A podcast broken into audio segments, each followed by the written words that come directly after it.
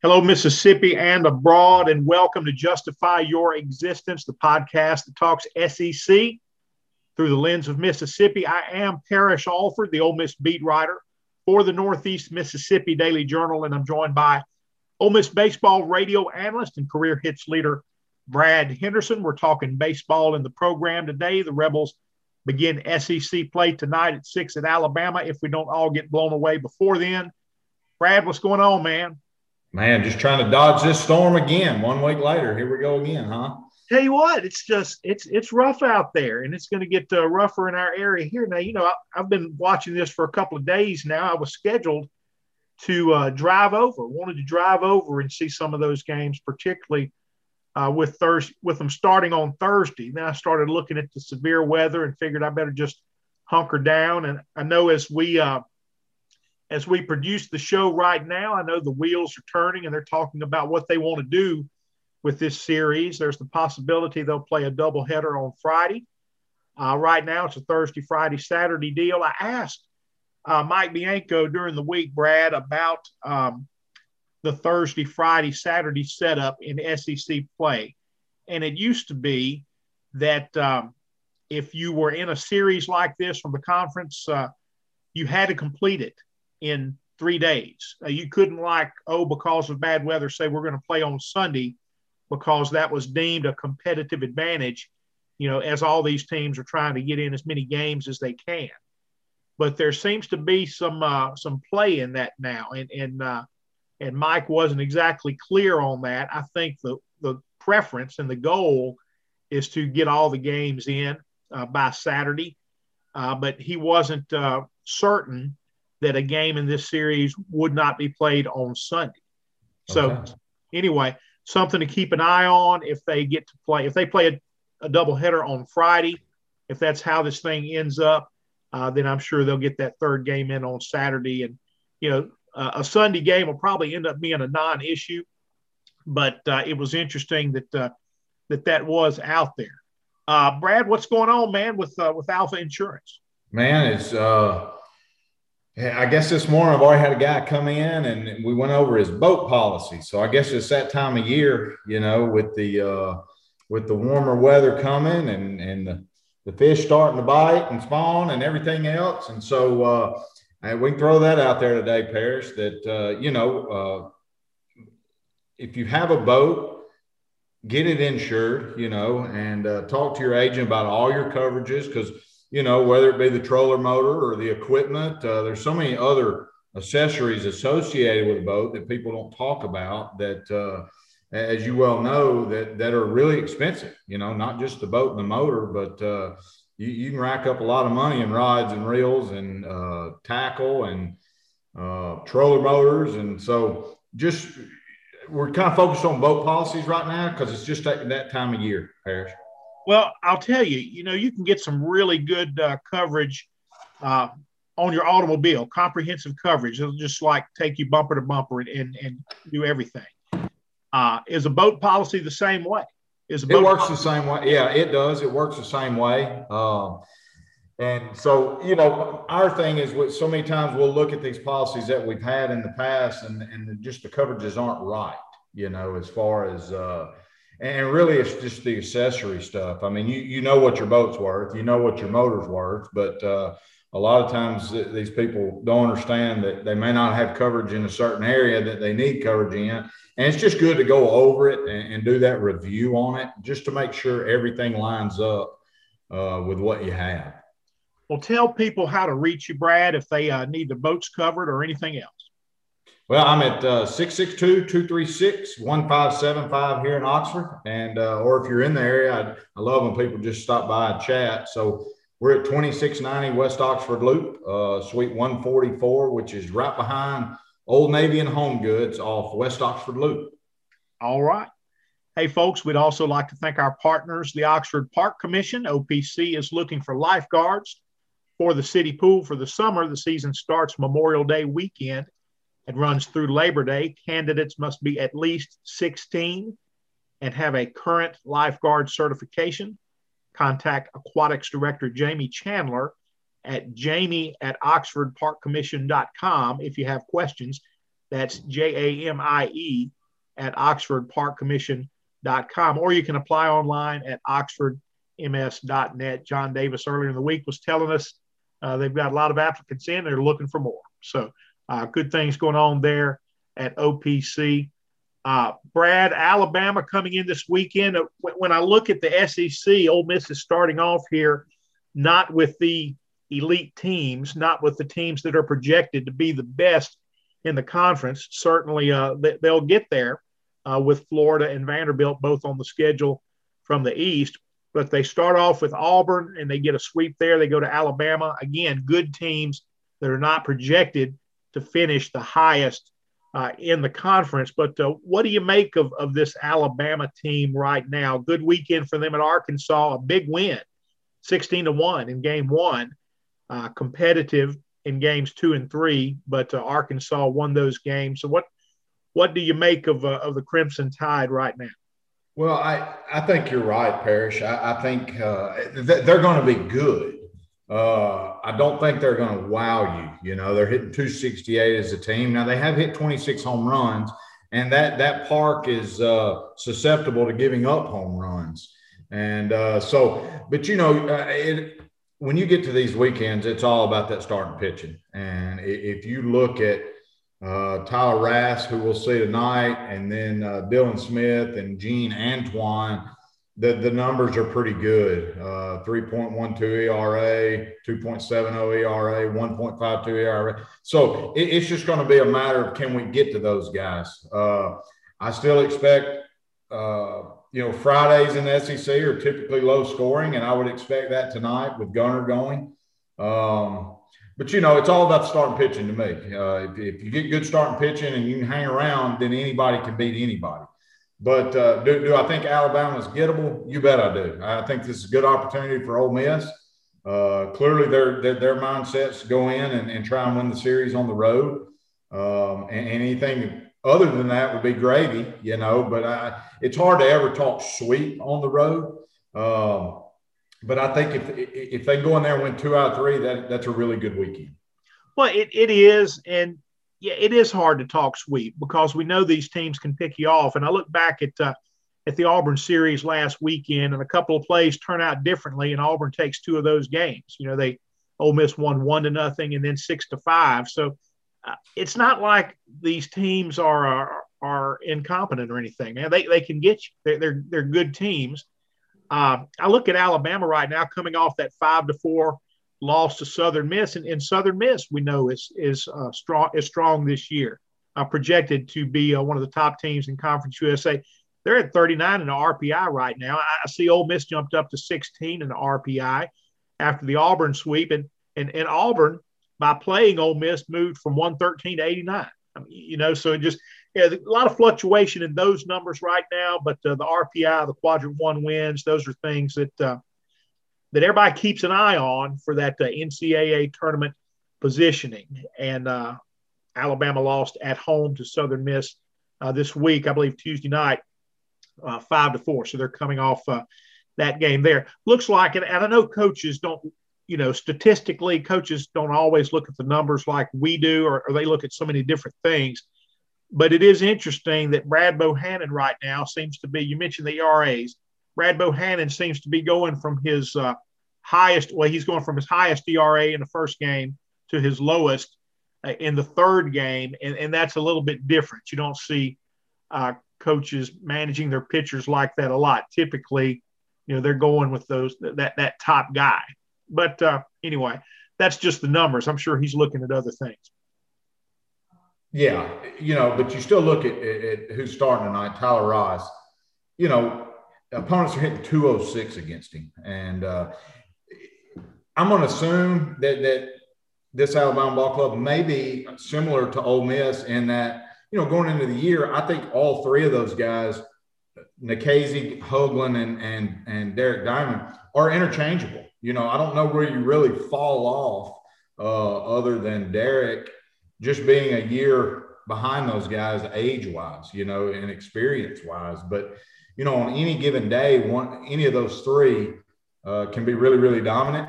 Um, so I, am a, you know, I, am guessing that that Alabama's probably the same way that those guys are, are just as talented because the numbers are eerily similar. Yeah, they're and, close. Uh, you know, and so it, it's going to be a challenge. I, I look for them. It, the numbers are really good on that staff. It does look like Jean, the left-hander, is uh, has walked a few. Uh, that that could be uh, an issue with him. Might be something Ole Miss could uh, take advantage of in Game Three. You know, we've heard Mike Bianco stress the importance of uh, getting on base and and even with walks, and and I think Ole Miss has done that probably better this year than they did last year. Nikhazy coming back, he'll go in that Game Two spot on Friday.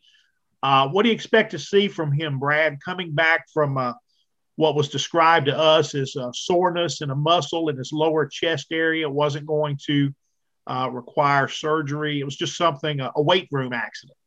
Uh, what, what, do you think uh, we see from uh, Doug in his first game back?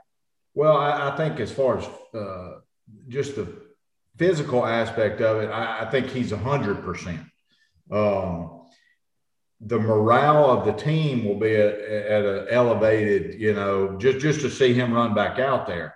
Uh, my only concern is going to be that because he hasn't seen live hitters and been in live game situations for uh, several weeks now, how long can he go? You know, the, the endurance factor. Now I know he's he, he's been doing running and, and bike bike riding and, and all that, but it's just not the same as going out there and exerting max energy for six or seven innings. If he can give us that, great. Uh, but but it's different, and that arm will get a little tired, and those legs are going to get a little tired. So I'm anxious to see how deep he can actually go. Now, obviously, we get Cioffi back as well, so you feel a little bit better. And also, you you know you can go to Drew McDaniel at any time if Doug gets in trouble early. I mean, clearly he's shown. Uh, in his limited number of weekend starts to be effective. So I think it's a luxury Ole Miss has, and obviously they would love for Doug to run out there and get them six or seven strong innings and get to the back end of that bullpen. But uh, I, I, think he'll be good. I'm just curious to see how how how deep he can go, Parrish. I'll tell you what. Uh, I go back to that first weekend, Brad. That uh, the big uh, three wins there out in Arlington, and and it just looked like man, this bullpen, and and uh, it just looked so deep, and everybody you know was productive uh, at different levels. Um, and the last couple of weeks, I'm thinking, you know what, uh, that they got some issues here. That there there are some consistency issues, uh, experience, uh, injuries. You know, had had come with uh, Cioffi being uh, unavailable. All of a sudden now, they, they look really uh, potentially a lot deeper for this series. I like the idea of Drew McDaniel being available uh, for uh, SEC weekends. Uh, and, and that may be a role for him coming on because, uh, as Mike was talking with us during the week, he's kind of uh, preparing for what you're talking about with uh, with maybe a little fatigue earlier, with maybe him not being able to go as deep as we have seen him go before. And he's kind of honing in on Drew McDaniel as a guy who can come in and not give him just one inning. Uh, a guy who can give him some length, pitch some starter innings if necessary out of the bullpen. But to have a guy who could come in and be for be effective maybe for two times through that Alabama lineup, I think that's what he's hoping that uh, he'll get from McDaniel if he needs that. Cioffi coming back, uh, we, we talked about uh, uh, the strength, uh, the conditioning how those things will play in for him. I think that's going to play in more. excuse me, with um, with Max and his return because he's coming off surgery, and and that's a little different than coming off a pulled muscle. Uh, I know that uh, Mike was talking about maybe uh, getting an inning here or there uh, from Max over the weekend. What what do you think uh, uh, he's dealing with and coming back from surgery? Well, obviously that meniscus is going to be uh, they're not going to run him out there knowing he's not full strength. But just just the uh, you know the rehab on it, and, and just it'd be the first time that he's really tweaked and torqued it. You know when he gets out there on the mound, and but you know Mike said in the post game the other day, and this is one of those. Uh, this is what you learn from COVID. You knew it was going to be a learning year, and there was going to be some things here and there we were going to have to shuffle. But and I had never really thought about it from from a pitching perspective or a pitching coach's perspective. But that whole bullpen as a whole, but because so many guys came back uh, to take advantage of that extra COVID year, you look up like the other night, Forsythe had only thrown three and a third innings all year. And it's because he was trying to get so many guys in the game, get them innings, keep them sharp, that it's probably cost them some effective innings. And so he mentioned the other night really honing in and getting to that core group of guys in the bullpen. So obviously, some of the guys in that bullpen aren't going to pitch much, very more. Uh, you know, unless it, it's a game that's gotten away from us or, or, we've got a huge lead on somebody. But I think he's going to get back to that core five, six, seven guys in that bullpen. Uh, and of course, you have the limited numbers on SEC weekends anyway, as far as roster goes. But he's going to get back to those four, five, six, seven guys, core bullpen guys, and give them the majority of the innings so they can once, you know, get in that rhythm and stay in that rhythm the rest of the season. Ole Miss coming off a five to two win over Central Arkansas on Tuesday. Three home runs, Brad, some power. That was good to see. Uh, Tim Elko, uh, Hayden Dunhurst, who, someone, one of the, who else? One other person had a home run. Gonzalez. Gonzalez, yeah, three in the game.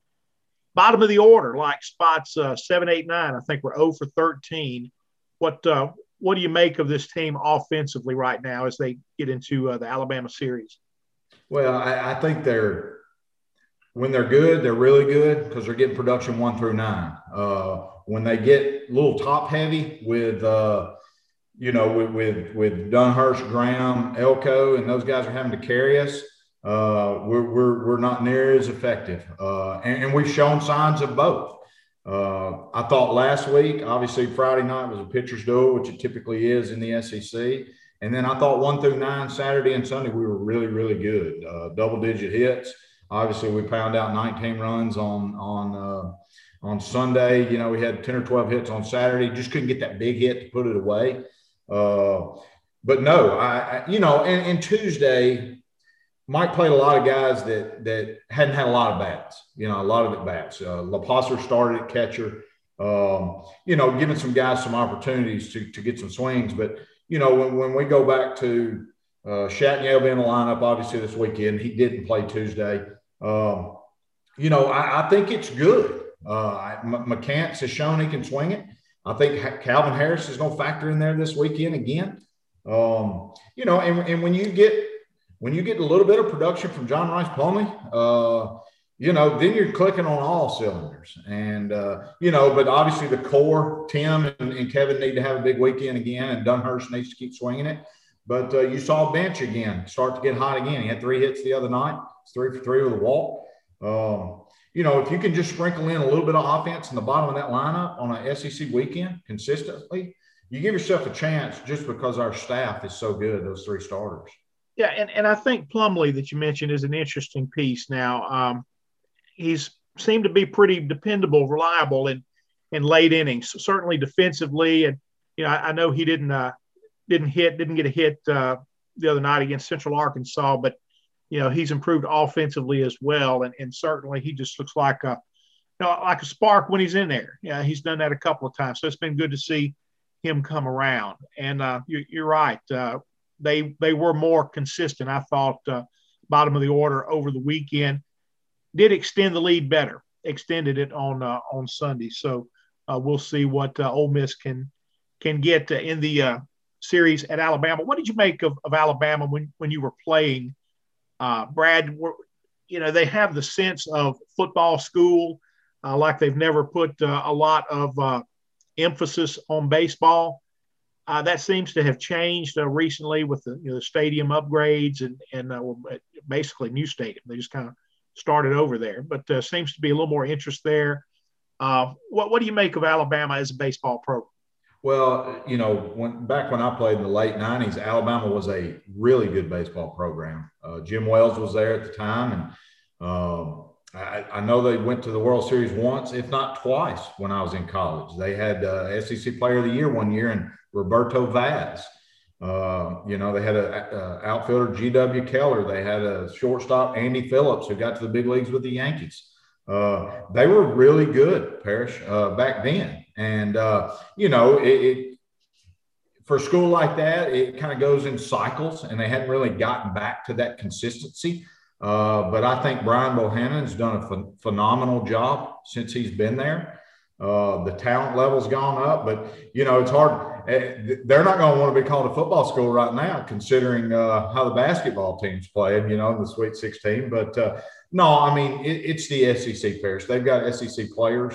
Um, you know, when when when when when you look at it on paper, right now, as far as the second weekend of conference, I, I would throw them in that middle tier. Uh, you know, I, I think they're going to be better than the, the Missouris, the Kentuckies of the world. Uh, they're probably not as good as the Vanderbilts of the world, but uh, you know, it just takes one good weekend to get you off and rolling. And uh, but but the talent is there. But uh, you know, like I said in the beginning of the podcast, they're gettable. You know, I think this is an opportunity for Ole Miss to, to go in there and win the series, and I, I truly think they'll be disappointed if they don't. I do think uh, you're right, though. We we talk consistency on so many fronts, but uh, yeah, I, I, know the history of this program. I remember those Jim Wells teams. Uh, they were good teams, uh, but for whatever reason, it just you know the the culture of baseball just never really seemed to stick in Tuscaloosa. And it's easy to think, well, football, and everybody's thinking football over there but uh, for for whatever reason, it's it took them a while um, to get to uh, uh, the the uh, elite stadium level. That, it took a while. A lot of uh, other SEC programs had had already gotten that, and for whatever reason, it just uh, you know they just don't seem to stick in that baseball conversation. But obviously, they are players and they are competitive, and they showed that against Arkansas last weekend. So, folks, that'll wrap us up for this edition of Justify Your Existence, the podcast that talks SEC through the lens of Mississippi. Be sure to check out our work at djournal.com. Find that drop down menu on the left, scroll down to the Ole Miss page, and watch the stories flow. We're on Facebook as well, Ole Miss Discussion with Parrish Alford. Lots of good things there. Folks, thanks for being with us. Come back and join us tomorrow.